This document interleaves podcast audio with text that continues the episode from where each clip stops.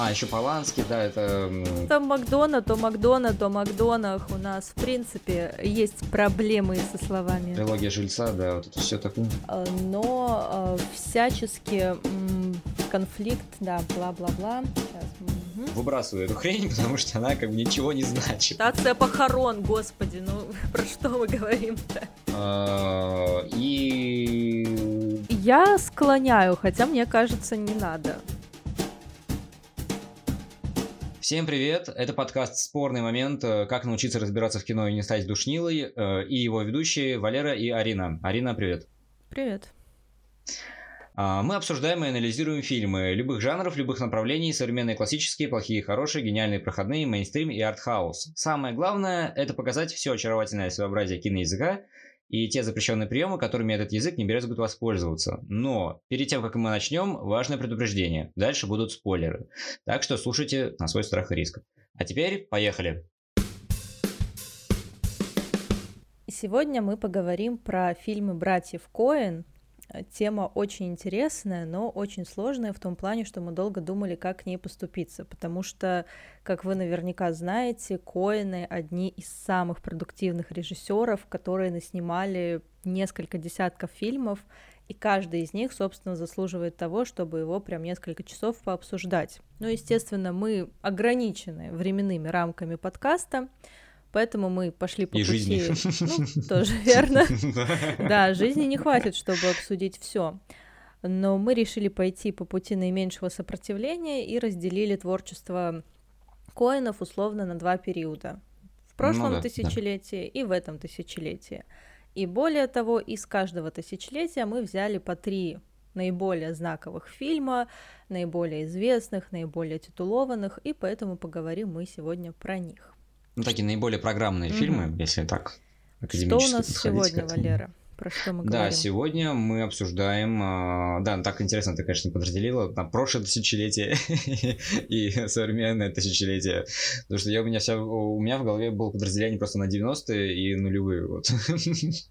более, угу. более приземленное, более локальное, да. Мы масштабами а, вот, мыслим другими, вот глобально. Вот, вот, да, да, да, да, да. Вот, вот ты вскрылась, да, такая штука. А, но мы сегодня обсуждаем а, фильмы воинов 90-х э, годов. А, это Бартон Финк, э, Фарго и Большой Лебовский. Как раз-таки очень удобно, что эти три фильма фактически охватывают э, хронологически почти все десятилетие целиком. То есть у нас Бартон Финк это начало 90-х, Фарго это середина 90-х, и а, Большой Лебовский это фактически переломный фильм между эпохой 90-х и нулевых. Ну, 98 год, ну да, угу. примерно так и получается. И э, я думаю, прежде чем мы приступим э, к основной части нашего разговора, надо все-таки э, объяснить, э, в чем такая главная загадка, в чем главная так. такая специфическая особенность творчества братьев Коэн. Э, потому что, да, они э, работают в, в различных жанрах, постоянно говорят на какие-то различные темы, но если э, окинуть э, их творчество ну, таким широким взглядом, то можно заметить, что у них все-таки есть какие-то ключевые такие сквозные моменты, то есть э, они предпочитают э, снимать фильмы, ну, как Макдонах, о маргиналах, о каких-то преступных элементах, да, то есть они тяготеют к криминальной драме, но, но это не совсем криминальная драма. Э, это скорее а, как раз-таки, как у Макдоны, э, э, криминальная драма обычно используется как некий базис, как некий mm-hmm. сюжетный каркас для того, чтобы, да, как-то с ним поработать внутри самого нарратива, чтобы либо вывернуть наружу какие-то законы жанра внутри самого, внутри самого фильма, и либо, наоборот, ввести зрителя в заблуждение, как раз-таки подавая ему такие паттерны, которые он и ожидает от этого жанра, да. Mm-hmm. То есть этим, скорее всего, я бы обуславливается, кстати, народная любовь к Коэнам, да, то есть они, э, по сути дела, если уж так говорить, они э, режиссеры, которые тяготеют к более артхаусному кинематографу, но при этом э, назвать их совсем, назвать их фильмы так, такими авторскими, как, например, у Джармуша или у Линча, не получится, да? Потому что, да, Джармуша все-таки тоже, тоже очень любит, но его по большей части любят именно как раз-таки интеллектуалы, да, то есть э, редко можно встретить человека, который скажет, что а, Джармуш это его прям самый любимый режиссер, потому что Джармуш все-таки он ориентирован на несколько другое, на другое восприятие мира, да.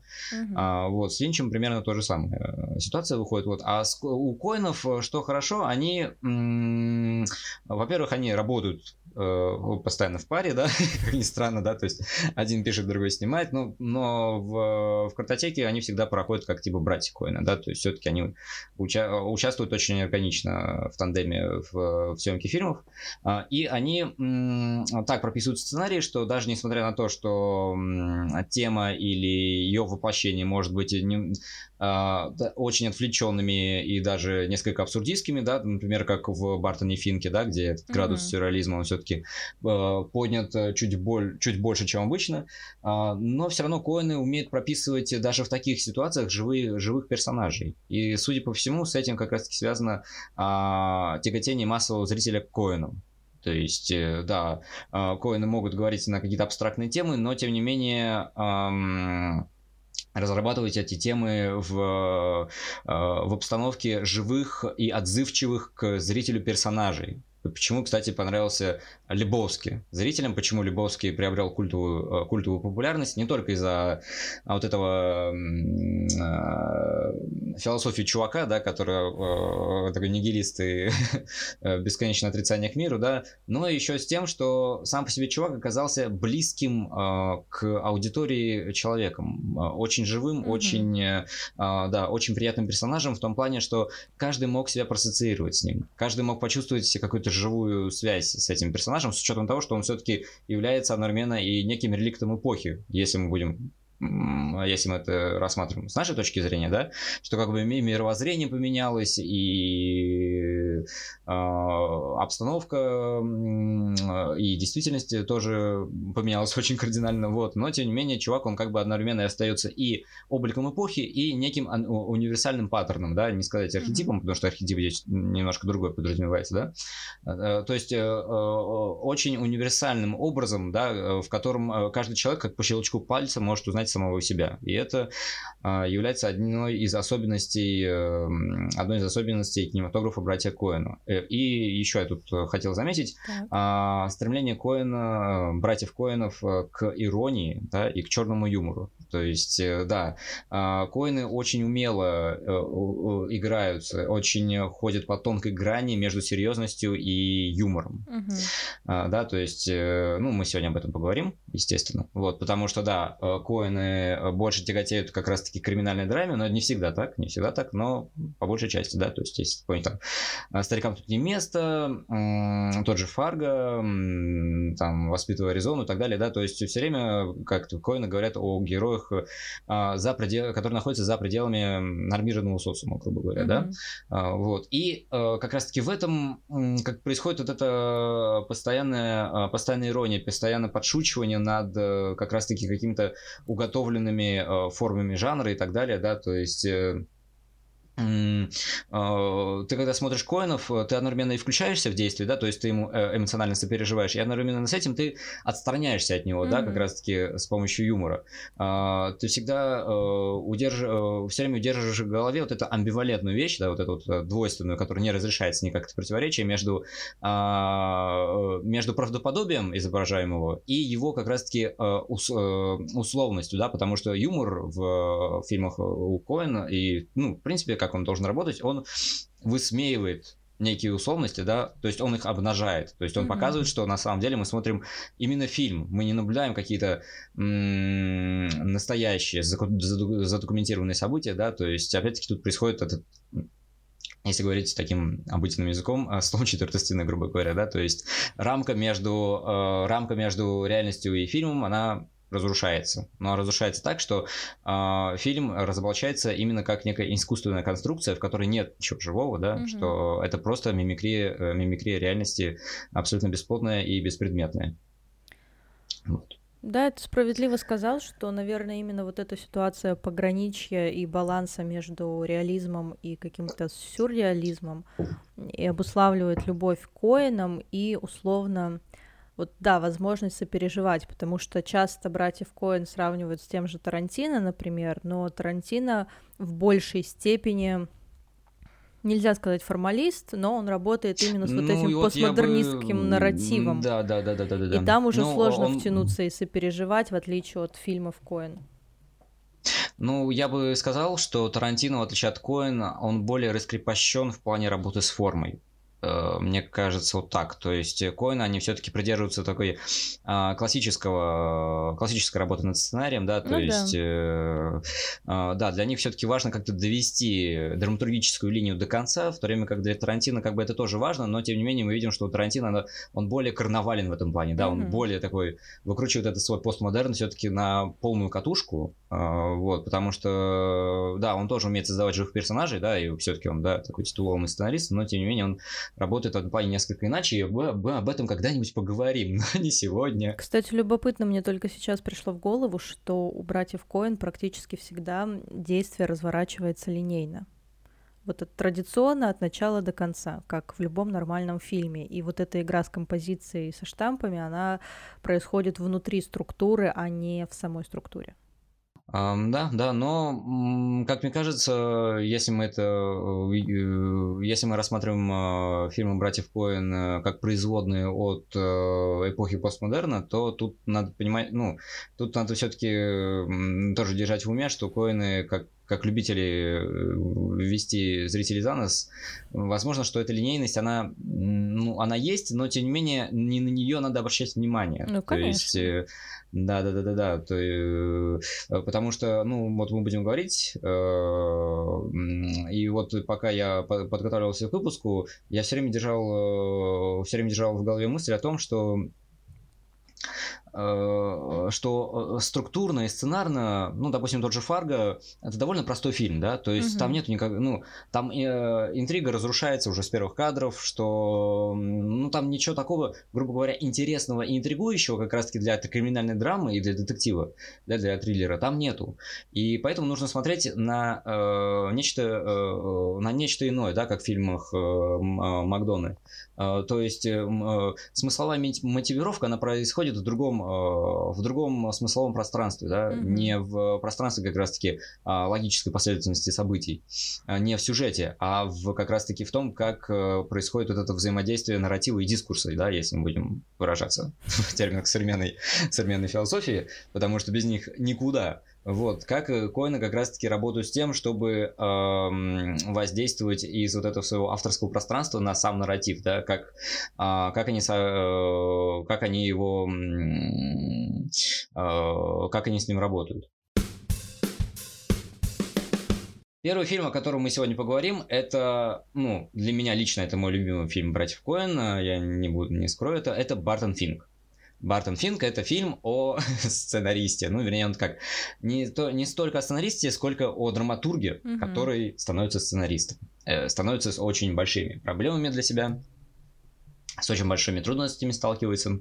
И э, тут э, я с порога скажу, что этот фильм, он как бы грамотно обыгрывает, во-первых, этот штамп биографического фильма, да, то есть у нас э, как бы в названии все это выносится, что это э, Бартон Финк, что это, да, фактически какой-то некий такой роман воспитания у нас происходит, да, э, э роман, э, который описывает э, э, жизненный путь, хотя на самом деле не жизненный путь описывает, а именно какую-то часть этого жизненного пути, в котором э, человек эм, сталкивается с какой-то очень кризисной ситуацией, да, то есть угу. структурно у нас, а, да, предыстория вынесена за пределы фильма, и дальнейшее повествование, оно тоже как бы теряется вдалеке, но сам фильм концентрируется именно на каком-то критическом моменте в жизни одного какого-то конкретного человека. Но все-таки тут тоже надо учесть, что то, что я сейчас сказал, что это фильм о, сценари... о драматурге, который становится сценаристом, это фактически вся сюжетная... Э, сейчас прошу прощения, это вся фабульная часть фильма. Сюжет фабул все-таки это разные вещи.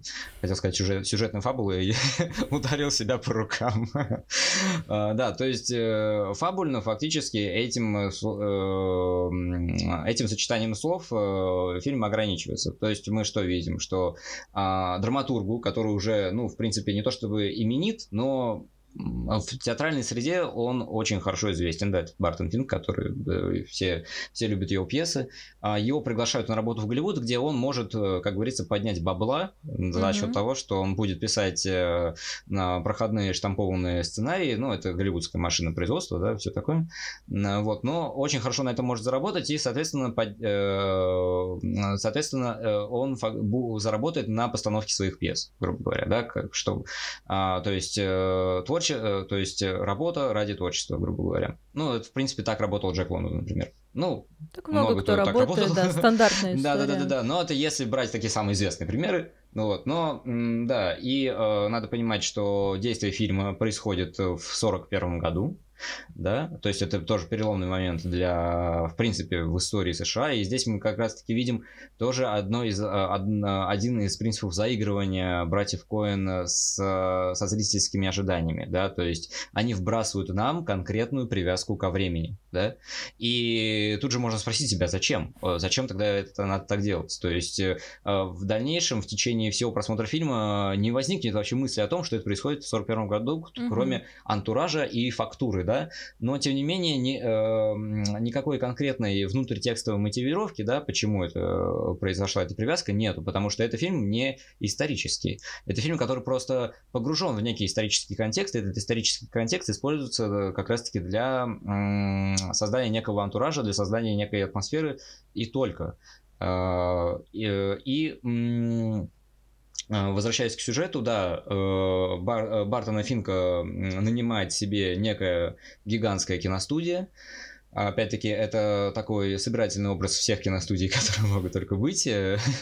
А, да, и э, я пока смотрел Бартона Финка, я вспоминал роман Фиджеральда «Последний магнат», как раз-таки про э, продюсера, про такого последнего романтика Голливуда, да, который, да, он все-таки, который, который вклинился в работу голливудской машины, но, тем не менее, он как-то не воспринимал жизнь, ну, как великий Гэтсби, то есть угу. э, он, э, да, он работает на себя, он индивидуалист, но тем не менее его эта машина производства еще не поглотила целиком. Какая-то часть его души все-таки томится в каком-то романтическом порыве к неким идеалам. Вот. А вот но это я не сейчас. Я... Здесь, да, кстати, да, да. можно очень хорошо угу. вклиниться с последним романтиком Голливуда, потому что Бартон Финк, естественно, такой трактовке не соответствует, но у братьев Коэн есть второй фильм, посвященный золотой эпохе Голливуда «Да здравствует Цезарь», главный герой которого это как раз-таки продюсер, условно последний романтик Голливуда, который, видя все а, несовершенство системы, тем не менее принимает решение в ней остаться. То есть это вот такой клей, который из последних сил склеивает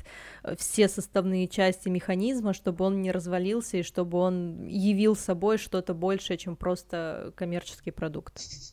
А, ну да, то есть э, здесь мы видим э, как раз-таки вне текстовую мотивировку привязки действия фильма к какому-то конкретному историческому периоду, потому что все-таки, ну, 41 год — это год, когда золотая эра Голливуда, она начинает спадать, угу. и, после, и после Второй мировой войны, да, а, эстетика поменяется в целом. Вот, и кино уйдет в ТВ, и потом mm-hmm. из ТВ возникнут какие-то другие жанры, и кино поменяется. Да, то есть 20-30-е, э, во-первых, 20-е это были, как говорится, ревущие десятилетия, вот, 30-е это как-то эпоха Великой депрессии, что появляется этот, э, кодекс Хейса и так далее, да, то и есть... при этом эскапизма, э, что тоже важно. Да, да, да, да. Ну, как в да, любые но, застойные эпохи. Ну, в принципе, в советском кино того периода тоже происходит э, то, что действительности пытаются канонизировать, угу. что как-то э, кино и действительность, они входят в какой-то очень, э, очень напряженный контакт, что как раз-таки образы с экрана, наоборот, пытаются воплотить настолько идеально, чтобы они как раз-таки заместили собой действительность. Да. Вот, то есть, э, да.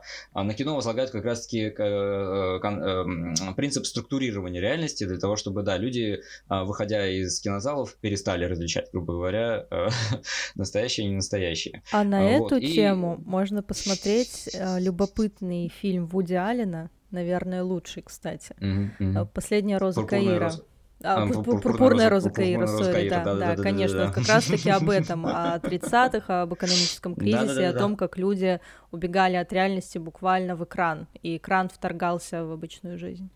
Да, то есть вот это 30-е годы это э, воспринимается современными режиссерами как такая идеалистическая эпоха, которая, тем не менее, не лишена недостатков, но она как раз-таки не лишена недостатков с точки зрения того, как создаются угу. эти идеальные образы, да, а, что требовалось от творцов, грубо говоря, да, э, чтобы они эм, создавали эти образы без изъянов, да, это, чтобы они не говорили зрителю о том, как все плохо на самом деле, вот, а, а, э, а говорили, э, ну, создавали такие продукты, да, которые, наоборот, отвлекали зрителей от насущных проблем. А, но все-таки мы вернемся к да, Бартону давай. Финку, да. Почему я вспомнил Фиджеральда? Потому что как раз-таки он автор из той эпохи. Но он, правда, уже умер, по-моему, это был 40-й год. Вот, он, в 40 году, в 40 году умер. Вот, но в Бартоне Финке еще появляется такой персонаж, как Уильям эм, Фолкнер, я хотел сказать, его по-другому зовут. Мэйхью. ну, вообще, да, Мэйхью, но, по-моему, это был как раз-таки, это как раз-таки mm-hmm. экранный образ э, Уильяма Фолкнера. Да? Э, да, и да, Фолк, Фолкнер тоже работал на Голливуд, насколько я помню, да, он тоже писал какие-то проходные сценарии и так далее, mm-hmm.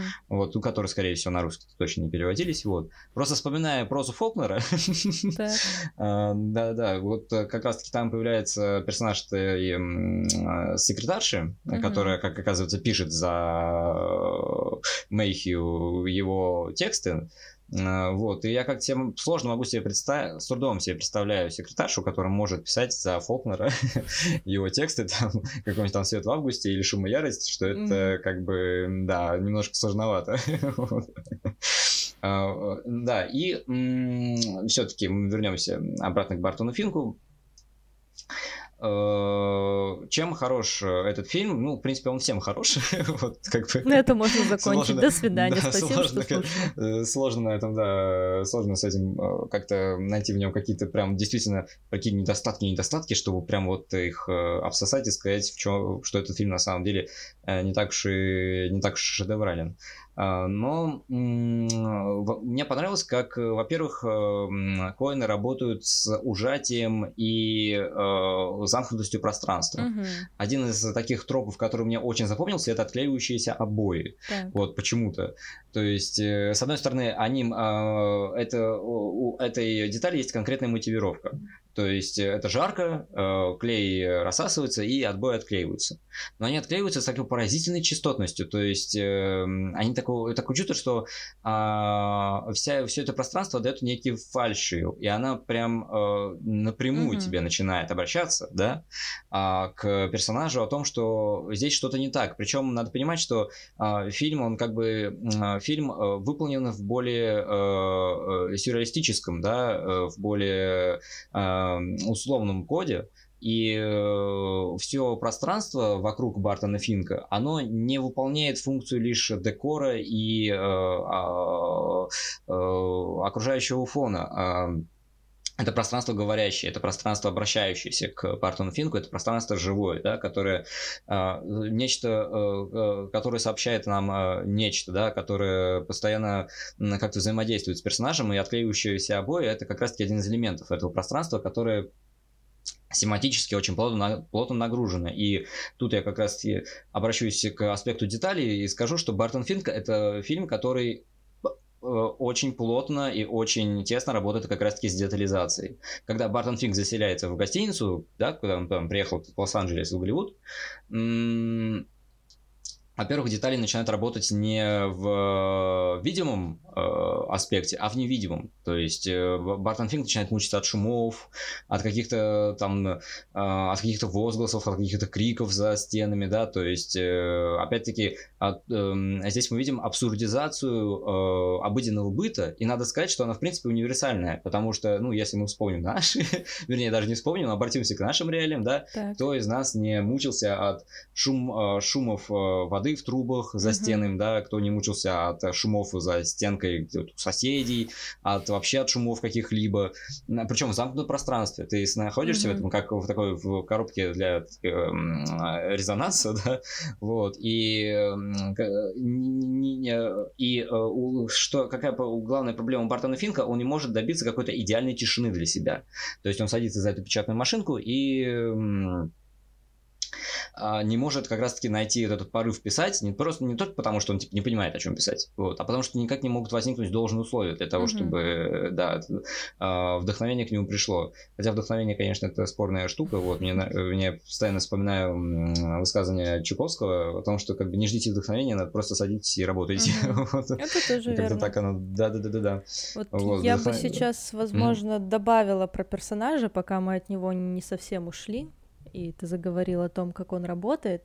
А, собственно, Коэна с самого начала начинают зрителя в этом плане обманывать, потому что в массовом сознании есть некий образ а, творца, который конфликтует с большими студиями. Это обязательно непризнанный гений, но обязательно гений. А, здесь же мы видим главного героя достаточно неприятным человеком, который не столько гениален, сколько уверяет других в своей гениальности. То есть, возможно, он действительно сценарий, который он пишет в финале, э, если мы обратимся там к словам продюсера, который как раз-таки сценарий отвергает из-за его излишней сложности, возможно, он действительно создал нечто великое. Но опять же, пройдя через э, такие испытания, о которых мы позднее чуть поговорим, основной конфликт здесь не столько между этим писателем и студией, сколько, наверное, между писателем и реальностью, из которой он пытается вырваться, она его обратно к себе затаскивает. А, потому что даже если мы возьмем вот эти хрестоматийные эпизоды разговоров Бартона Финка с его соседом Чарльзом, uh-huh, uh-huh, который uh-huh. пытается ему рассказать, собственно, uh-huh. как живут вот эти простые люди, о которых Бартон Финк хочет писать на самом деле, а, Бартон Финк его вообще не слушает, ему не интересно. Опять же, у него есть некая вот эта капсула, в которой он заключен, mm-hmm. некие его представления mm-hmm. о жизни, которые он якобы mm-hmm. знает, но на деле оказывается, mm-hmm. что все его представления просто рассыпаются в прах и буквально сгорают, потому что они не соответствуют действительности. Ну, вот они как раз-таки не совсем сгорают. Я сейчас, наверное... Так, давай. А, ну, во-первых, я чуть-чуть поспорю, да. А во-вторых, давай. я бы не сказал, что они прямо Спорный окончательно момент. сгорают. Я согласен с тем, что да, э, он так за, за, за так скажем так, за, закапсулировался. Э, вот, но а, вот эта фотография, вернее, картинка, которая висит mm-hmm. у него над столом, она как бы сообщает нам какую-то информацию о ненастоящем пространстве, да, то есть это, mm-hmm. то есть рамка, рамка картинки, то есть как это работает, что у нас есть некий, некая репрезентация, да, которая оторвана от э, настоящей действительности, которая находится внутри этого фильма, Бартон Финк, да, то есть, а, но концовка фильма как, какая у нас? Мы видим как раз-таки репродукцию, грубо говоря, этой картинки, вот, и здесь, э, как, как мне кажется, происходит такое некое самозамыкание фильма, который как бы не уходит, э, как бы Бартон Финкл как бы не уходит из э, отеля, грубо говоря. И вот этот э, его сосед э, Джон Гудман, а, Чарльз Мэдоуз, прошу прощения, а, а, весь их разговор происходит так, как будто бы этот огонь на самом деле это какое истинное лицо этого отеля. То есть как бы в, mm-hmm. в другом модусе он просто не существует. Просто а, Бартон Финк этого не замечал. И когда в финале картины Бартон Финк садится на побережье и наблюдает как раз-таки ровно ту же самую картинку, которую он видел э, а, видел в отеле, здесь как раз-таки а, возникает э, вот эта связка между вымыслом и реальностью. Вернее, мы понимаем, что как бы нету такого регистра, который бы выбивался за, э, выходил бы за пределы а, искусственно созданного пространства, да, рукотворного. То есть тем, э, тем над которым работает творец, который, созда, который создает как бы, имитацию реальности, да, который создает вот эту, который создает произведение, которое произведение как модель некой действительности. И здесь как раз-таки в, в этом тропе, да, в, в этом действии в конце фильма мы, на мой взгляд, мы видим, как коины схлопывают эту конструкцию и таким образом а, заключают Бартона Финка как раз-таки в этом а, воспроизводящемся, воспроизводящемся кругу каких-то событий, да, которые не выходят за пределы текста. Вот, mm-hmm. то есть э, Бартон Финк, он как бы а, одновременно и а, одновременно тот, кто демиург, да, тот, кто создает тексты, и одновременно с этим и персонаж, который остается там навсегда. Угу. И тут э, как раз-таки а, вот это очищение огнем, грубо говоря, да, то есть ну, когда мы уже говорим про, а, про вот этот э, ключевой эпизод, как мне кажется, Коины как раз-таки сняли фильм о том, как, э, как человек как раз-таки запирается в этом персональ, персональном аду, грубо говоря. То есть ему кажется, что может быть какой-то выход, угу. но тем не менее его нет. И почему? Потому что мы не знаем, что в коробке. Мы видим облик тайны, э, да, облик тайны, но э, сама тайна остается для нас как раз-таки как ни странно, тайна остается тайной, как раз-таки пока ее не разгадают. Вот. И для коинов это тоже очень важно, потому что, с одной стороны, вот мы с тобой сидим, разбираемся, о чем фильм, да, и как он работает, а с другой стороны, а, произведение искусства, оно всегда будет оставаться для нас какой-то, каким-то черным ящиком, да, этой да, коробочкой, да. А, да, которая постоянно к нас будет к себе манить, и когда мы, когда нам кажется, что мы уже сняли эту обертку, оказывается, что под одной оберткой, оказывается, кроваться другая. Вот, и тут я не могу не вспомнить, э, э, господи, как он назывался у Финчера? Семь.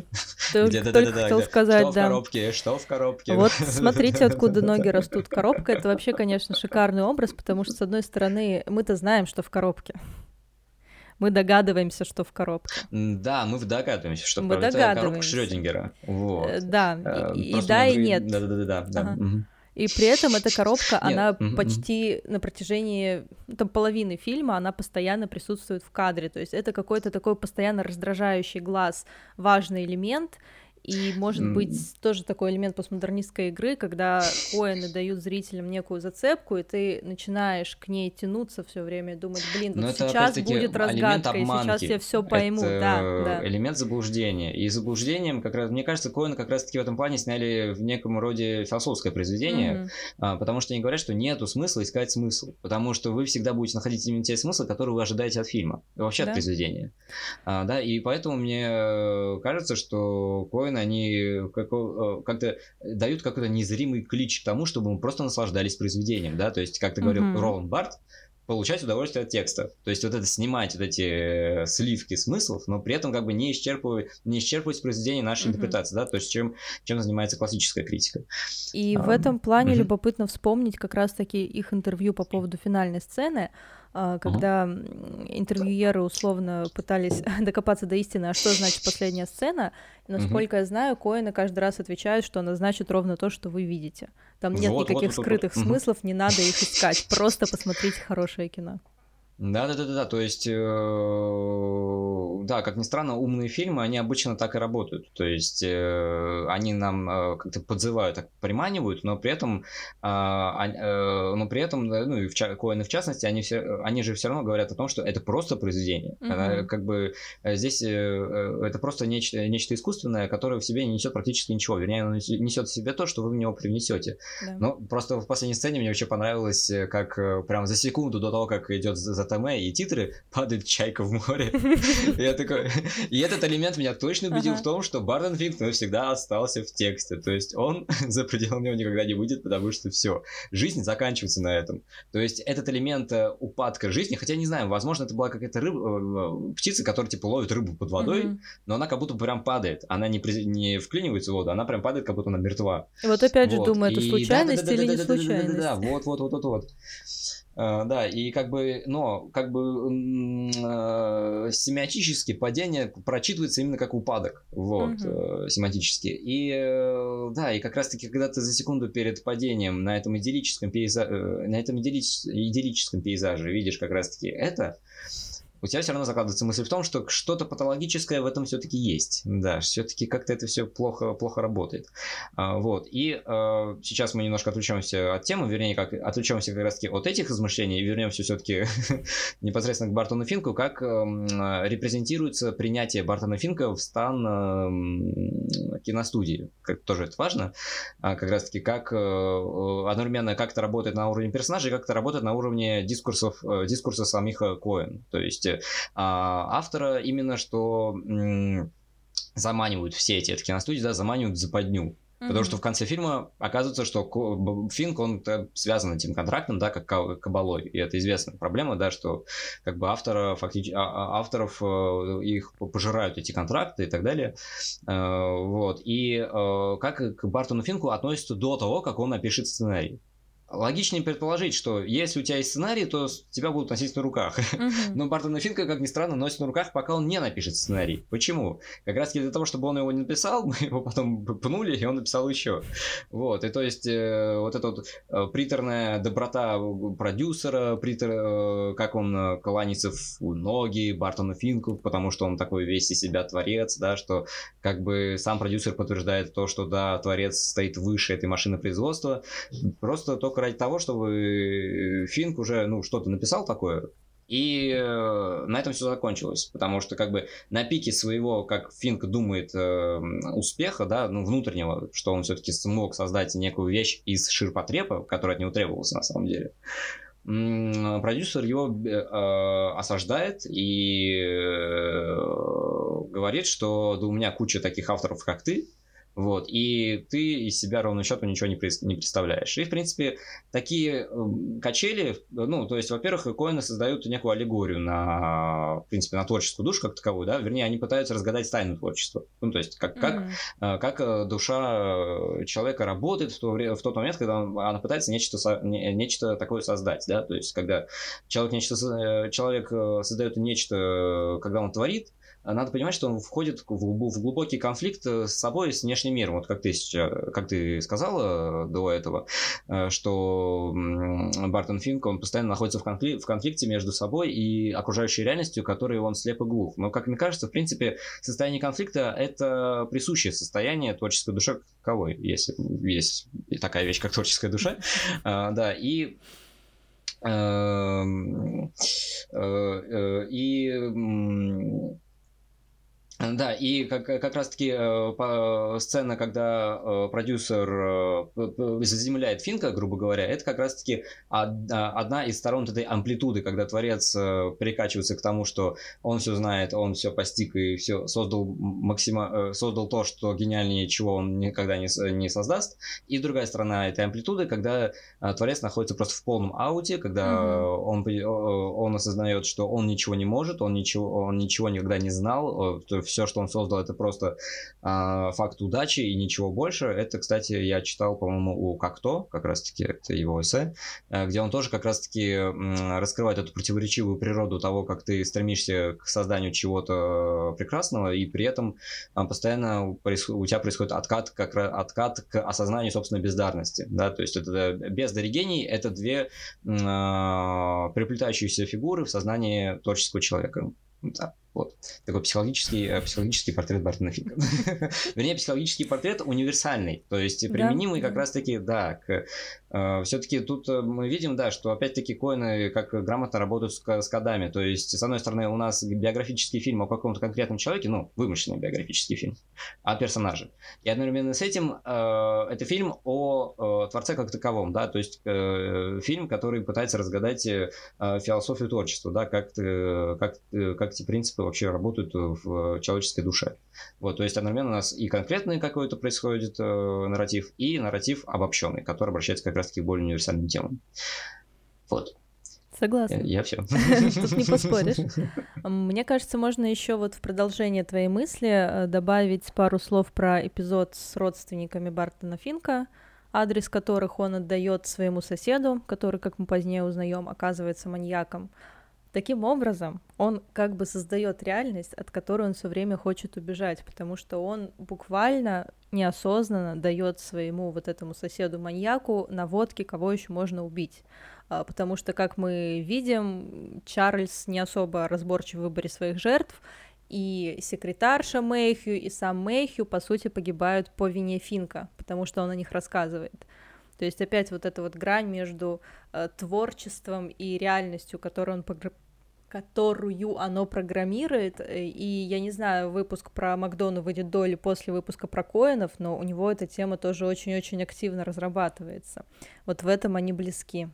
А, ну, в принципе, да, я с этим соглашусь, но все-таки, как мне кажется, коины правильно делают, что дают это ненавязчиво. То есть, угу. э, э, да, все, все действие все равно как бы концентрируется на Бартоне Финке, и как раз-таки это является одной, а, а, как мне кажется, одной из, одним из элементов как раз-таки сюрреализации такой этого пространства, да, потому что а, когда ты м, концентрируешься на каком-то одном персонаже и не даешь плеяду всех этих э, а, как бы латентных сценарных линий драматургических, то получается так, что э, события внешнего мира, они как бы уходят в некий такой туман и в блюр, да, как mm-hmm. будто они все время проходят, происходят на периферии, и как бы ну да, мы понимаем, что Чарльз Мэдоуз это маньяк, скорее всего. Но, возможно, это и не так. Ну, возможно, у него просто случайно с собой, э, взял с собой э, обрез двустолки в, в саквояже, да, но мы не знаем, он убил, э, на самом деле он убил эту секретаршу, типа, и э, Мэйхью, типа, и убил ли он вообще все-таки родственников Бартона Финка.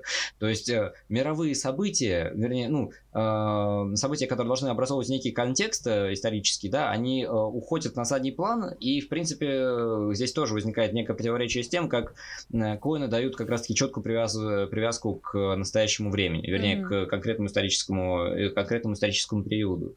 То есть коины, они Раски тоже на плане как разоблачают текст как искусственную конструкцию, грубо говоря. Mm-hmm. Да, то есть э, э, у нас есть некий живой персонаж, но тем не менее мы все-таки понимаем, что это именно персонаж, это не, не, не личность э, как таковая, да. А, и э, вот это мне просто в Бартоне Финке мне это больше всего нравится, что как раз-таки э, что происходит некий такой э, привнесение принципов магического реализма, что мы берем факт действительный, mm-hmm. ну, который похож на действительный. Но благодаря грамотной, э, э, грамотному внедрению этого факта в некую обстановку, он теряет как раз-таки свою э, э, идентичность, грубо говоря. Этот факт перестает значить э, то, что он значит обычно он, пере, он, пере, он перерастает себя в другом семантическом поле. А, и э, таким образом у коинов, э, у коинов получается создать одновременно фильм и в натуралистическом регистре, и одновременно и в э, ненатуралистическом. И, и это, в принципе, сохраняется до финала фильма, как раз-таки, что я пытался описать в последнем кадре. Что он, он все равно самозамыкается, и получается так, что как бы ничего реалистического, грубо говоря, там нету как mm-hmm. раз-таки реалистического, как идеального э, репрезентата правдоподобие. То есть, э, да, как коины как раз-таки последним кадром пытаются нам показать, что в фильме может быть, может происходить все, что угодно.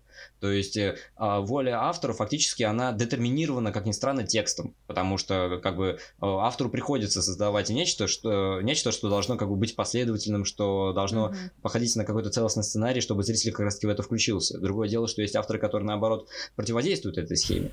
И с одной стороны мы видим, что автор как демиург, да, он создает текст, но одновременно с этим мы видим, что текст сообщает некие ограничения автору. И как раз-таки эта, эта диалектика, она как тоже, подним, ну, ненавязчиво, но, как мне кажется, имплицитно, она как поднимается в Бартоне Финке, но, как мы уже сказали, что Бартон Финк — это фильм, в котором вы видите ровно то, что вы видите. Как и любой фильм Коэна, в принципе.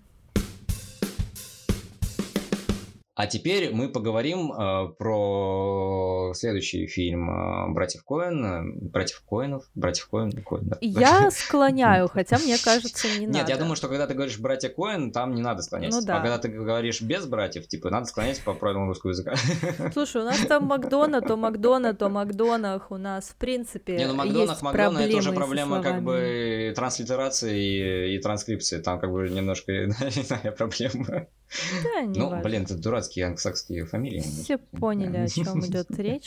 Да, но а, главное, что название фильма нормально произносится. Мы говорим о Фарго. Самом а, известном фильме, я думаю. Да, и, и вот э, тут я как раз-таки, во-первых, так. сейчас я зада, задам вопрос, но на который не обязательно отвечать прямо сейчас. Ага. А, когда заходишь на Википедию, да, там стать, ну, ищешь статью по этому фильму, там так. находишь, вот это находится, и там написано, что критики были в абсолютном восторге от фильма. Просто ага. вот они прошу, прошу прощения за выражение, да, кипятком писали просто от mm-hmm. Фарго, говорили ага. о том, что этот фильм, во-первых, лучший у Коэна, у Коэнов, хотя, на мой взгляд, это не так, вот, и что этот фильм, он буквально вот такой прям, это квинтэссенция всего того хорошего, что бывает в кино, но это я сейчас mm-hmm. утрирую, но примерно вот такие, такой был нарратив.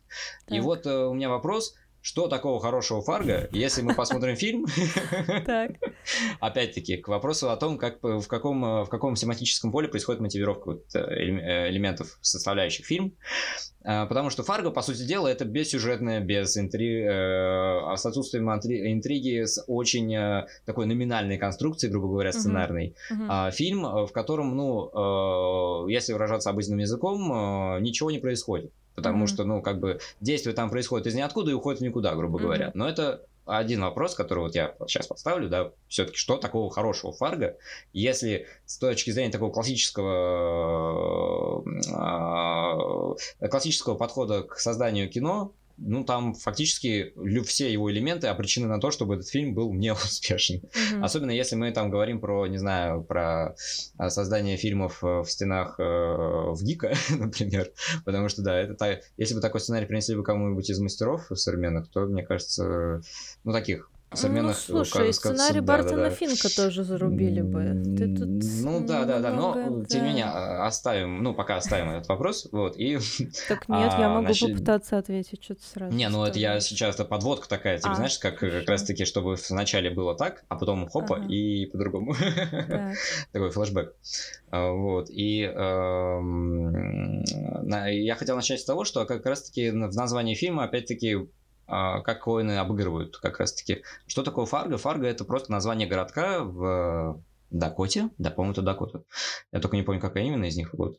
Да, хотя география действия там а, довольно распылена, и, в принципе, я бы не сказал, что э, в, к этому месту есть какая-то такая привязка, которая играла бы драматургическую важную, важное значение. А потому что, насколько mm-hmm. я помню, Коины выбрали Фарго просто потому, что им слово понравилось. А, ну да, слово. Тогда все логично. Да, тогда логично. Да, но опять-таки мы видим, что да, эм, потому что, ну, э, слово Фарго, насколько я помню, в фильме звучит как бы так, прям не то чтобы ошибка часто, uh-huh. вот. И как бы да, и само название фильма, как, которое должно репрезентировать главную центральную проблему этого произведения, Нету, ничего такого. У нас проблема в другом. Где фильм? Потому что, да, Коэн опять-таки создает такую, как бы, на, э, как бы сценарий фильма мимикрирует под черную дыру. Потому что, а, у нас заявляется один главный герой, да, то есть этот э, страховой, uh-huh. э, страховой агент, да, этот тачки, uh-huh. ну, в смысле, который продает машины, да, но фильм-то как заканчивается? У нас как э, происходит рокировка, и с середины фильма примерно у нас появляются другие главные герои, на, на, уже на них концентрируется внимание, и э, все, э, и э, главный герой, который был заявлен с самого начала фильма, он как раз-таки исчезает. Да, вот. да, и, и буквально, когда появляется героиня полицейская, я так понимаю, ты же про нее, про ну, Марч. Да, да, да, То есть, да, по да, сути, да. тут она дважды тебя обманывает, что становится, во-первых, главным героем, о котором речи угу. изначально не было, а во-вторых, угу. если мы это рассматриваем все-таки как такой антидетектив, потому что есть некие намеки на то, что вот сейчас будет классическая история противостояния плохих парней и полиции. Полиция появляется в середине фильма, когда все уже забыли, что она вообще должна существовать. Да, и надо сказать, что как раз-таки как это работает на, на то, чтобы э, показать, что это детектив не классической формы, что полицейские очень легко все разгадывают. Что да, Марч да. приезжает, сразу все понимает, сразу все узнает, да, но а, как раз-таки тут опять-таки происходит ложная такая привязка. То есть э, преступники оставляют следы, да, они как-то оставляют после себя некие улики, а, и э, Марч выезжает на вызов э, по поводу убийства, которое было совершено, по сути дела, спонтанно и случайно. И тут, и тут я тоже обращусь как раз-таки к вопросу мотивировки. Uh, у нас главное событие фильма, по сути дела, это похищение жены страховщика, uh-huh. ну, агента. Uh, и как оно происходит? В максимально комичном, комическом, в максимально нелепом ключе. А, то есть такой практически такой чаплинский гэг, когда она убегает от них по всему дому, вот, когда она как привидение бегает в... Э, очень классная, просто смешная сцена, когда она как привидение бегает с этим занавеской для душа mm-hmm. по дому, вот. Mm-hmm. Такой напоминает мне Карлсона немножко, вот, чуть-чуть. Тут, мне кажется, еще mm-hmm. забавный тот факт, что, опять же, если мы берем какой-то классический детектив историю похищения, то, как правило, у нас акцент в таких историях делается на жертвах. А, здесь да, же да, да. жертва буквально не низведена до объекта, потому что угу. мы о ней как о человеке не знаем вообще ничего. Если другие персонажи ну, да, да. у нас хоть какие-то образы имеют под собой какую-то почву, то угу. она вот буквально вещь, которую взяли из одного места, переместили в другое, а, по какой-то там глупой нелепости, недоразумению убили, и на этом ее функция закончилась. Угу. Да, но вот я еще хотел подчеркнуть контраст э, как раз-таки в постановке.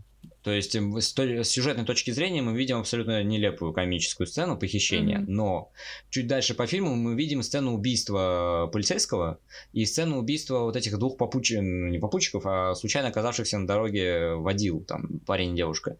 Вот. И вот вопрос. Э, ключевая для сценария сцена похищения вот так сделана, да? То есть мы сидим и ржем просто как ненормально. Ну, да, все-таки черный юмор и так далее, абсурд. Вот. И как поставлена сцена вот этого спонтанного случайного убийства. Она поставлена, она поставлена в очень серьезном тоне, mm-hmm. в очень таком трагическом.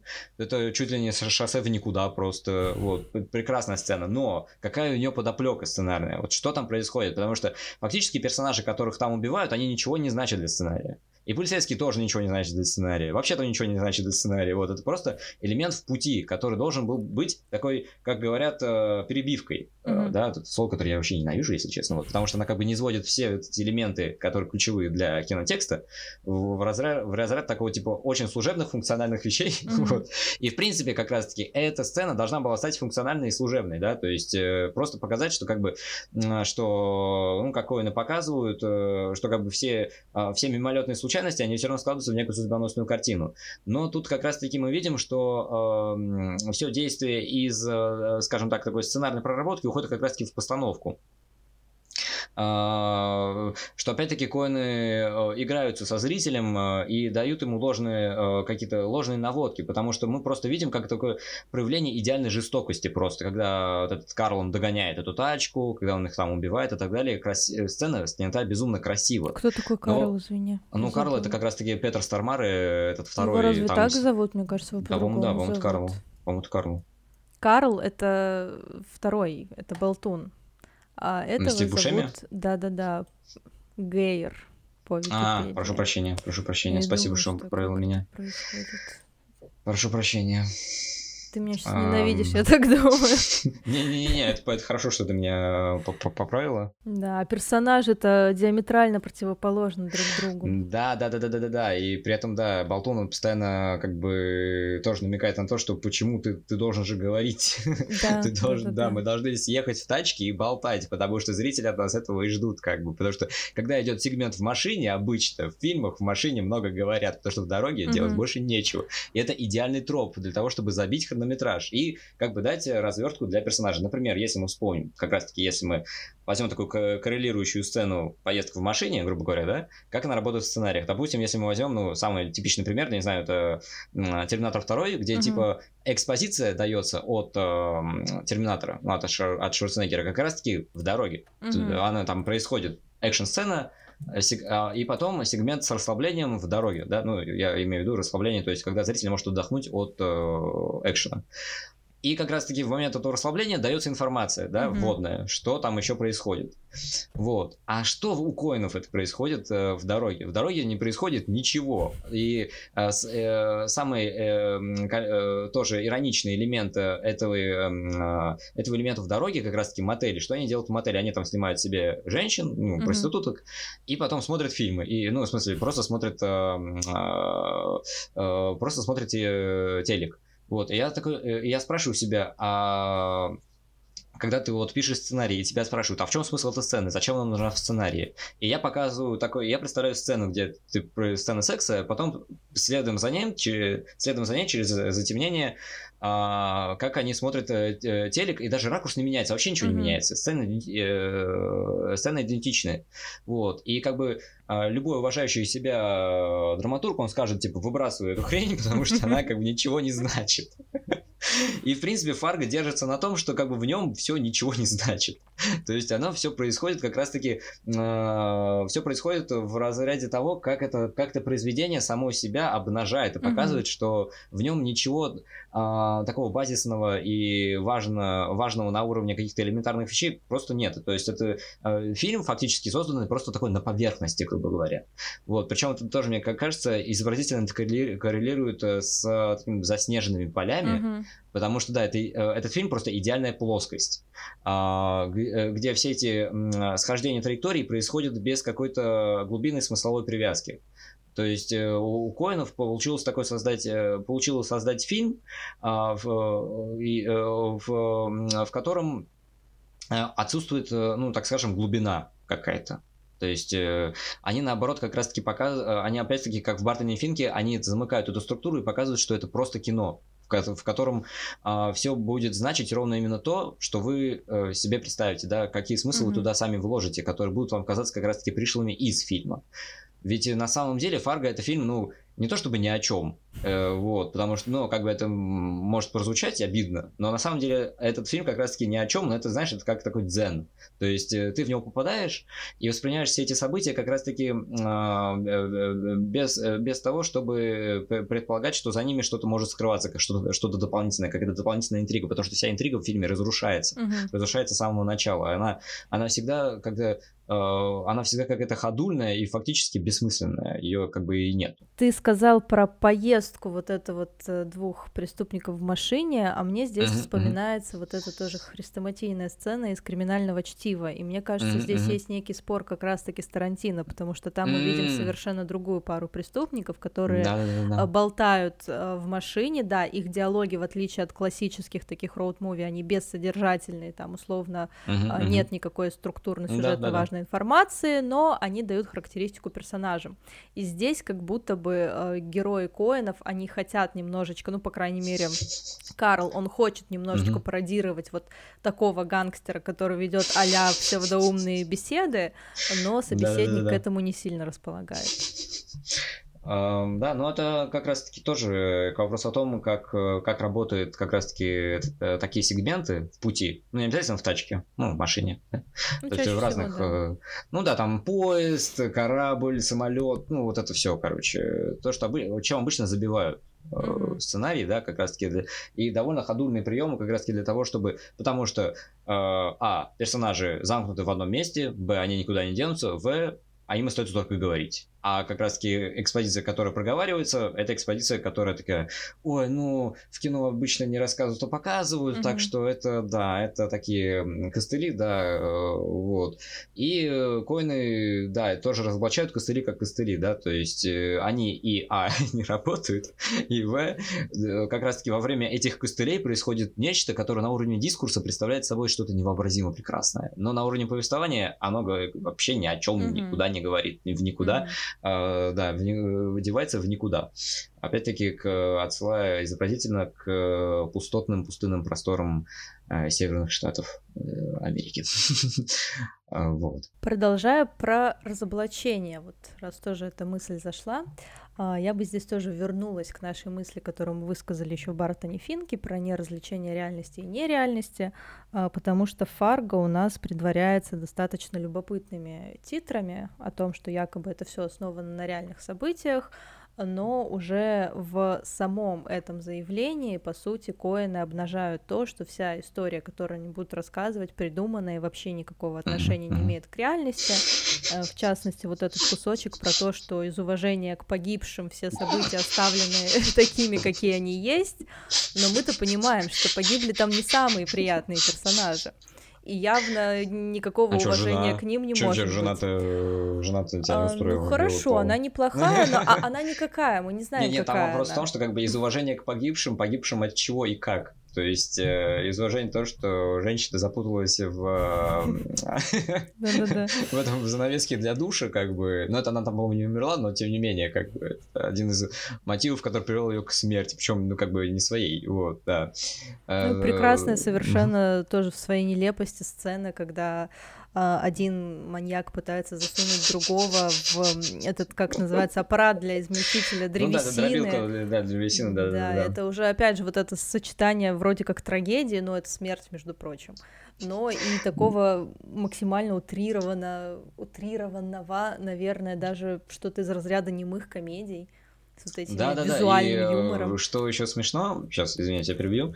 А, обычно, ну, как в детективах, э, если идет такой элемент, что нужно срочно избавиться от тела, его что делают там? Расчленяют, угу. чтобы оно, типа, по-быстрому куда-нибудь там деть. Вот, как бы разбросать останки и так далее. Вот, да, от тела нужно избавиться, то есть его надо именно в буквальном смысле стереть. Угу. Вот.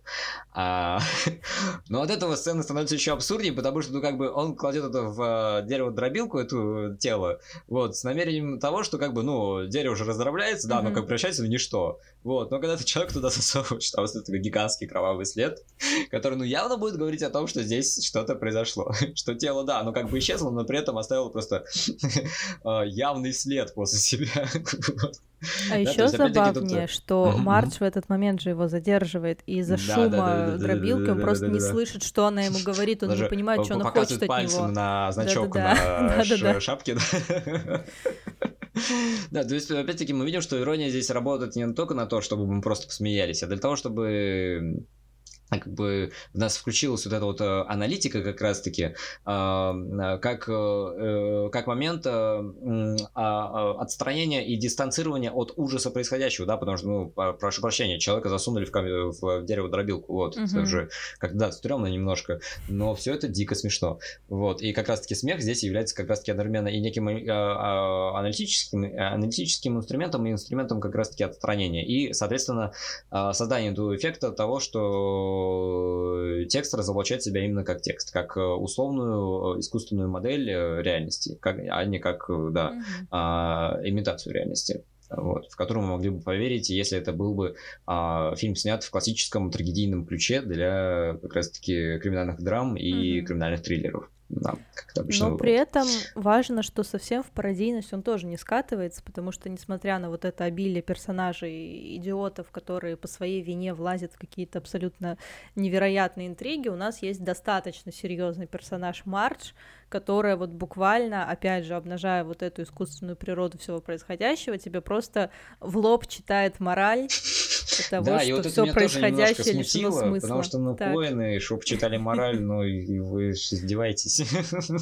Ну, обычно, да, это более тонко. Да, да, да, да, потому что, ну, как бы концовка максимально такая приторная, да, вот они сидят, значит, с мужем, муж такой, я тебе там оладушки сделал, там туда-сюда, да, ну, как бы ты указал, да, что у нас а, в сценарии нашем, что у нас происходит смена гендерных ролей, грубо говоря. Ну, не, не то чтобы гендерных, я бы сказал, социальных. То есть э, у нас муж остается как раз-таки за, да, остается а, ответственным за семейный очаг, вот, а жена на сносях. Вот, она работает и не кем, а полицейским, вот, mm-hmm. производит задержание. Но опять-таки вопрос о том, как беременная женщина производит задержание. Ей приходится уже намекнуть преступнику на то, что она вообще-то, простите, из полиции.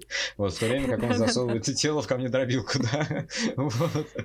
Да, и, и, к тому же концовка выглядит такой максимально тоже выделяющейся из этого, mm-hmm. из общего а, визуального кода фильма и символического тоже, да, то есть у нас мораль как бы тоже происходит это из ниоткуда. Это, во-первых. Во-вторых, все-таки у нас эти, а, главные герои, это главные герои, которые стали ими только в середине фильма. Mm-hmm. И то они возникли из ниоткуда вообще. Вот. И тоже к вопросу о том, э, стоит ли воспринимать эту мораль именно как мораль. Хотя, с одной стороны, она именно так читается, а с другой стороны, мы все-таки понимаем, что э, это мораль, которая возникла тоже как Deus Ex Machina, грубо говоря. Вот, которая вот она так выскочила, как, э, как рояль из кустов, и вот mm-hmm.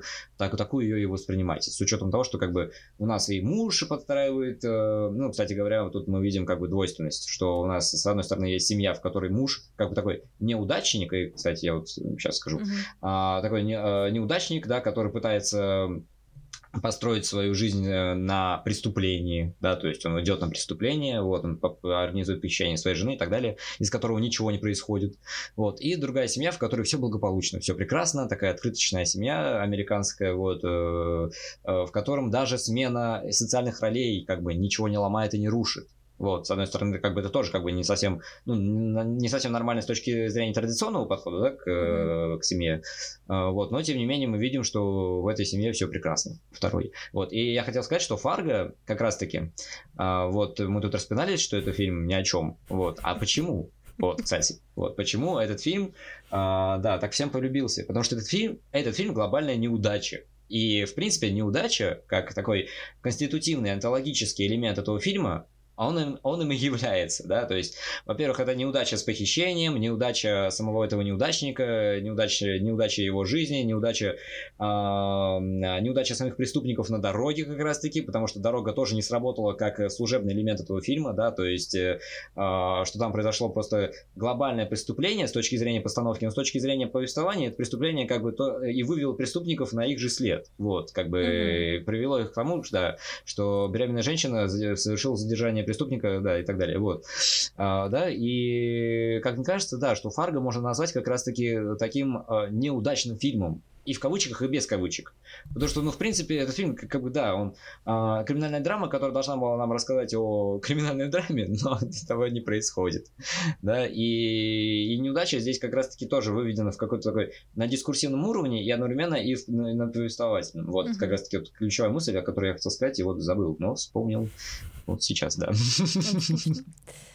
Вот, кстати, по поводу неудачи, это достаточно любопытный факт, потому что дальше, если мы начнем разбирать, а мы начнем разбирать, мы увидим, что, наверное, большая часть фильмов Коэнов, она как раз-таки на этом и строится, что каждый из героев условно идеальный план, который дает сбой в самом-самом начале, и за собой влечет только еще большую череду неудач, которые вообще нельзя уже никак преодолеть, потому что ты в этот да, да. порочный круг попал. Все, выхода из круга нет, как мы знаем. Ну да, грубо говоря, неудача становится а, таким признаком фатума. Да. да опять-таки.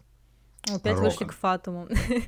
Долго держались, долго. Да, но это мы говорим о Фатуме в тексте. А Фатум в тексте, прошу прощения, это авторская воля, да. И Такой себе. Но опять-таки, как в Бартоне Финке, мы одновременно и авторы, и, и дипы.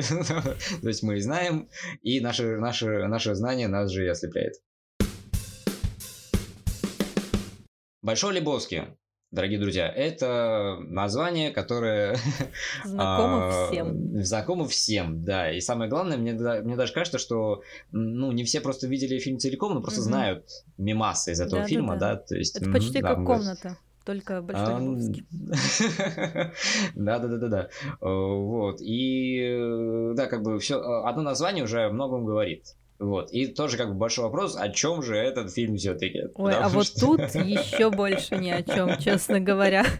Да, да, да, да, да, потому что вот мы говорили про неудачу как конститутивный элемент в стилистике и в дискурсе Фарго.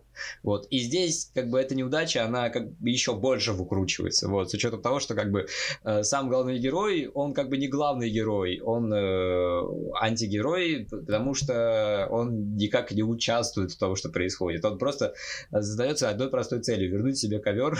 Да, он более того сопротивляется любой попытке его вытащить вообще из вот этой его жизни. Это такой а-ля Обломов. А, да, не, ну, я, о, кстати, вот э, хорошая ассоциация, мне понравилась. Там.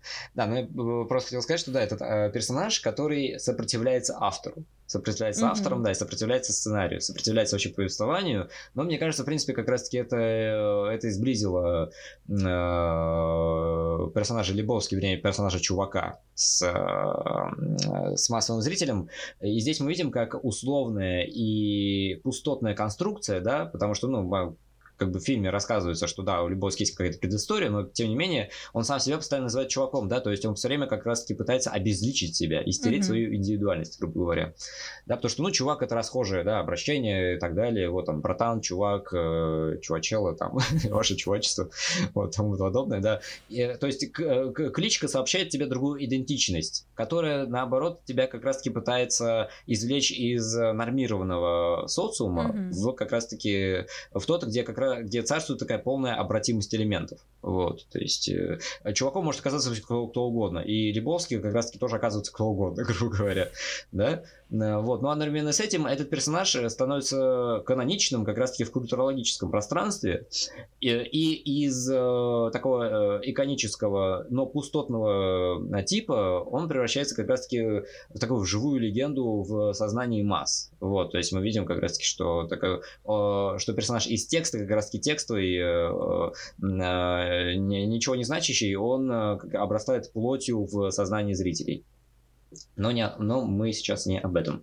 Мы сейчас про сюжет, который тоже там как бы Там сюжет довольно... редуцирован просто максимально возможно. При этом тоже любопытно, что сюжетно фильм-то наполнен, там постоянно что-то происходит, там очень много персонажей. Там вот то одна группировка, которая там хочет якобы похитить э, жену Лебовски, большого Лебовски, того самого то другие персонажи. Но при этом вот здесь, наверное, суть любых действий, сюжетных элементов, она сводится именно к вот этому мельтешению перед дзеном, который познал э, чувак, потому что вычленить какую-то единую фабулу из этого, ну, вообще невозможно.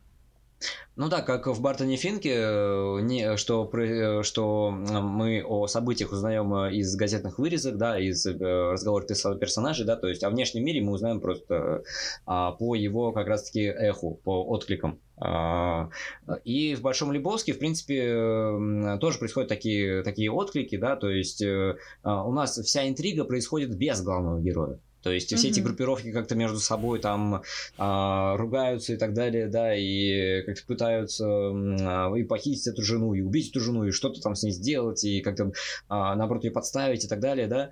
А, но, но как бы сам Лебовский, он при этом а, там оказывается и чисто случайно, и просто как раз-таки потому, что он пытается из этой игры выйти постоянно. Mm-hmm. Он, он хочет постоянно, да, он просто хочет получить обратно свой ковер.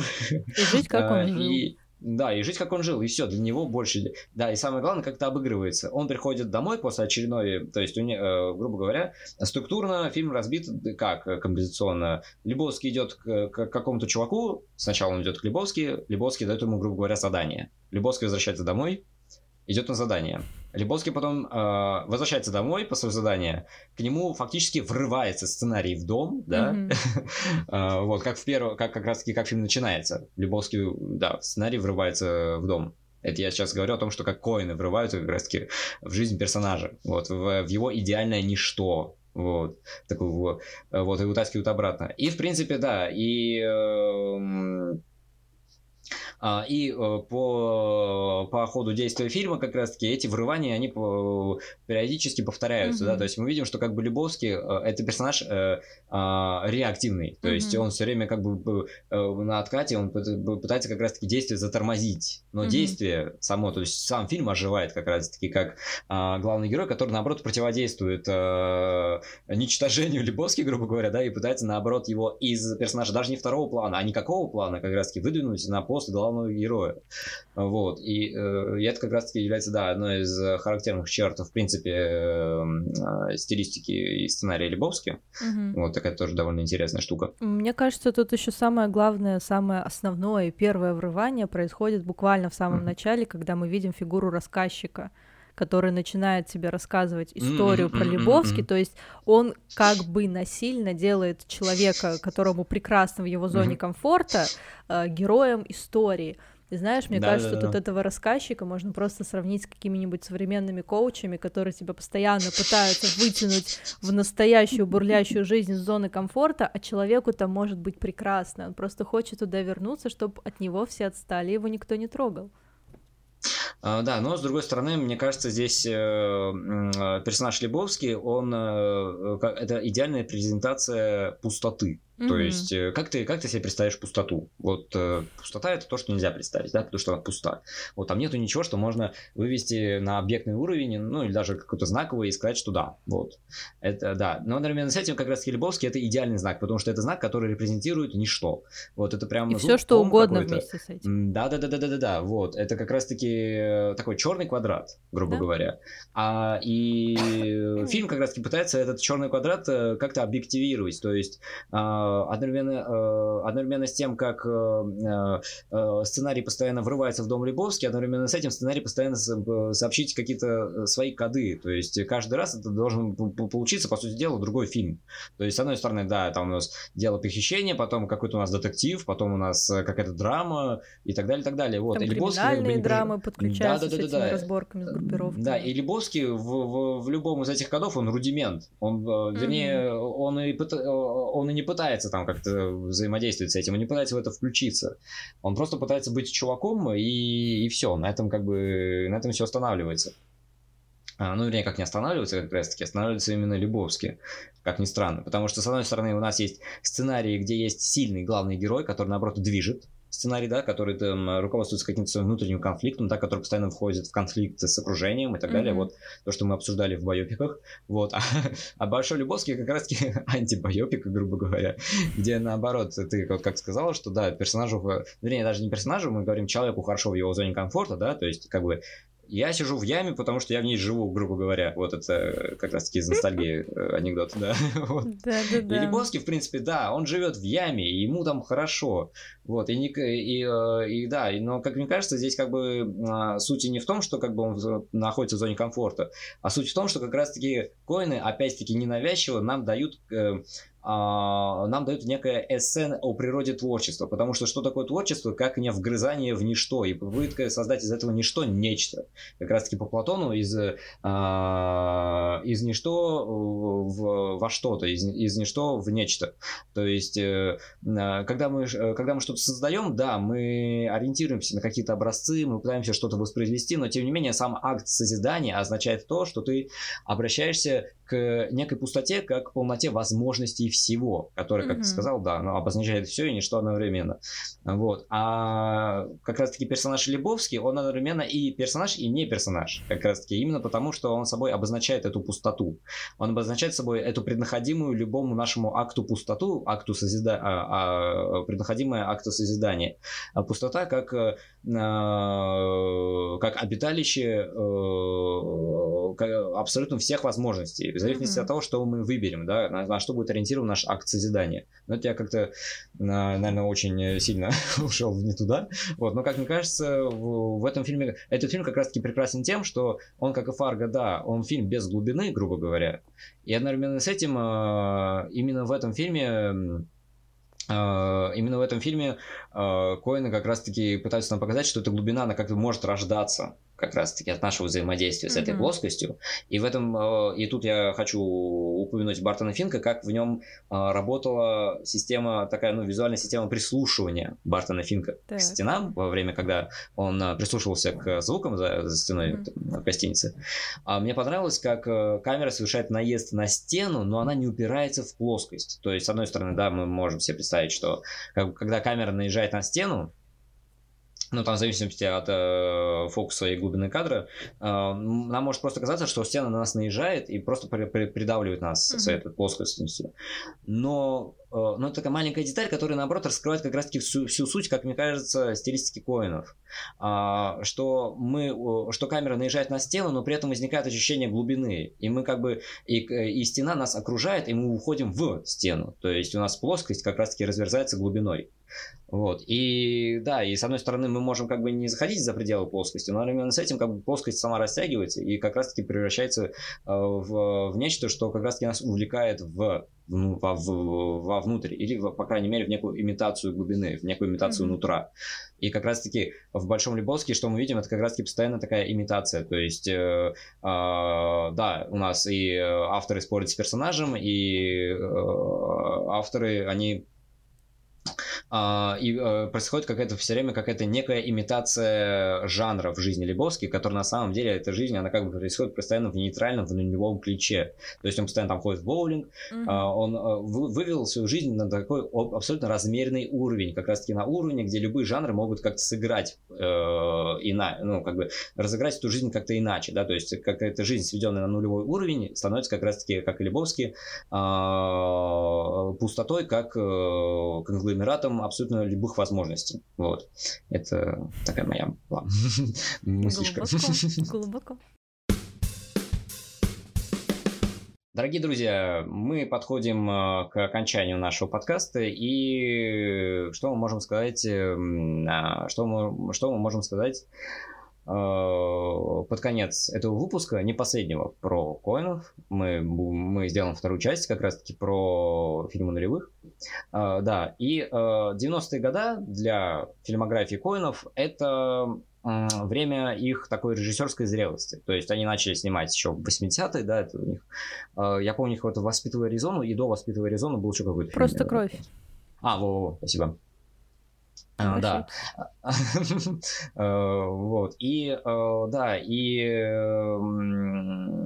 на мой взгляд, 90-е для коинов это была как раз-таки такая эпоха экспериментов, грубо говоря. То есть у нас есть и Бартон Финк, и Фарго, и Большой Лебовский. И с одной стороны, это два, это, два, я уже заговариваюсь, три, три разных фильма, которых объединяет как раз-таки некие общие сквозные мотивы, которые относятся как раз-таки к поэтике самих коинов. То есть к тому, как они вообще измышляют сами, сам, сам принцип творчества и как они измышляют вообще сам, сам, сам принцип создания, создания кинематографического произведения. Да, то есть, опять-таки, это и игра с жанрами, и разоблачение жанров, и разоблачение жанровых штампов, и разоблачение а, принципа создания персонажей, и, сами, и сама концепция персонажа как носителя некой такой пустоты. Вот, то есть, как мы и говорили... текста, о... как текста. Да, да, да. Но одновременно с этим, либо, либо кем, блин, одновременно с этим коины, а, коины все-таки задают интересные истории. Но они интересны как, как раз таки не тем, как в них происходит действие, а именно как взаимодействуют персонажи между, между собой. Это у них постоянно смешные диалоги, а, ироничные диалоги, диалоги, в которых эм, происходит постоянно какой-то эмоциональный накал, да, э, и одновременно с этим, привет Тарантино, у нас диалоги, которые, ну, как бы тоже говорят иногда ни о чем совершенно, ничего не сообщают. Да, опять-таки, я вспоминаем сегмент с дорогой, сегмент со Стивом Бушеми, то есть у нас диалог иногда даже превращается в монолог. Вот, то есть, э, как то персонаж, по сути дела, разговаривает просто сам с собой, да, сталкивается mm-hmm. со, со стеной непонимания в лице Пет, э, Петра Стармары. А вот а, это да, уже и... такие чеховские мотивы взаимодействия персонажей, которые друг друга не слышат, и каждый говорит о себе. Да, но это еще с учетом того, что Чехов, Чехова очень любят за рубежом, вот да, как раз таки за это. Думаю, да. здесь есть влияние стопроцентно еще важная часть э, стилистики братьев Коинов, э, ну, по крайней мере, для 90-х, вот, хотя нулевых это тоже будет, это как раз-таки антологическое значение неудачи. То есть у нас, с одной стороны, есть неудача, как, именно как сам фильм, опять-таки, это Фарго Большой Лебовский, где у нас э, э, сценарная конструкция становится довольно номинальной, да, и, и уходит никуда. А, и, с другой стороны, неудача как э, сюжетообразующее действие, которое как раз-таки к никакому сюжету тоже не приводит. Оно приводит просто к каким-то э, бесконечным жертвам. Э, абсолютно, которые абсолютно не, заслужили такой участи, ну, по крайней мере, Дони из Большого Любовски и жена страховщика из Фарго. Да, а, и случайные есть... Э, свидетели на дороге, там вообще ребята не да, да, да, да, да, да, да, как раз-таки чье убийство было обставлено так, как будто это были главные цели этих убийц. ну и этот э, полицейский. Вот. То есть просто показ, э, показ жестокости как таковой без какой-то привязки к сюжету. Дорогие друзья, мы заканчиваем на этом наш подкаст, и перед тем, как его закончить окончательно, э, мы э, скажем вам, какие фильмы мы сегодня разбирали, хотя вы это и так поняли, вот, и эм, на какие, на какие материалы мы опирались в ходе подготовки к выпуску. Итак, сегодня мы обсуждали фильмы следующие. Бартон Финк 91 года, Фарго 96-го и Большой Лебовский 98-го года. И, исходя из названия темы сегодняшнего выпуска, вы должны догадываться, что все эти три фильма сняли одни и те же люди, а именно братья Коэн. А, и э, материалы, на которые мы опирались э, в, в ходе подготовки к сегодняшнему выпуску. Это у нас есть э, кино... видео на канале Кинопоиска про братьев Коэн, а, про их визуальную стилистику, и э, ролик с канала ЧБУ про а, то, как эм, разбирается теория о том, что персонаж Лебовский, Джеффри Лебовский, ну, чувака, э, как он осознает то, что он находится внутри фильма, да, то есть, опять-таки, это тоже такая типичная постмодернистская постмодернистский выверт относительно того, как персонаж сам себя разоблачает как э, э, составного элемента сценария. Вот. А, и на этом, наверное, все. А, подписывайтесь на канал, ставьте лайки, Делитесь своим мнением в комментариях, делитесь этим выпуском со своими друзьями, подписывайтесь на нас на всех платформах, на Яндексе, Кастбоксе, а, на Apple Music нас еще нет, а в Google подкастах мы еще есть. Заходите в нашу группу ВКонтакте, там всякого много разного интересного есть, и всякие статьи, э, всякие списки фильмов, и вообще у нас там даже есть какая-то активность. Вот. Так что заходите, читайте, будем очень рады вам. Вот. Ну что ж, э, до следующего раза, дорогие друзья, до свидания. До следующего подкаста. Пока.